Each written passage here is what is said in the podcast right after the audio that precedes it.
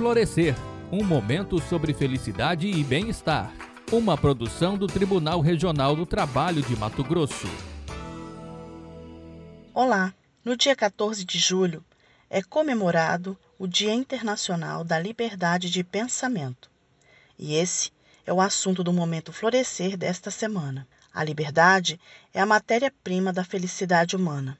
Se não fosse a liberdade, seríamos qualquer coisa, menos seres humanos. A liberdade de pensamento é um dos princípios da Declaração Universal dos Direitos Humanos e consiste no direito de expressar, por qualquer meio ou forma existente, opiniões, pensamentos ou ideias particulares em matéria de arte, ciência, política, religião ou qualquer outra atividade humana. No Brasil, a liberdade de pensamento está prevista na Constituição Federal de 1988. A Carta Magna foi publicada três anos depois da extinção do regime militar, um dos capítulos mais violentos e repressivos da história do nosso país.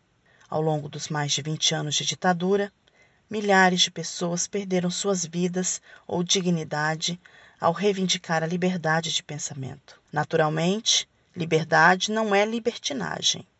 Liberdade implica responsabilidade com a própria vida, com a vida do outro e com a vida das futuras gerações.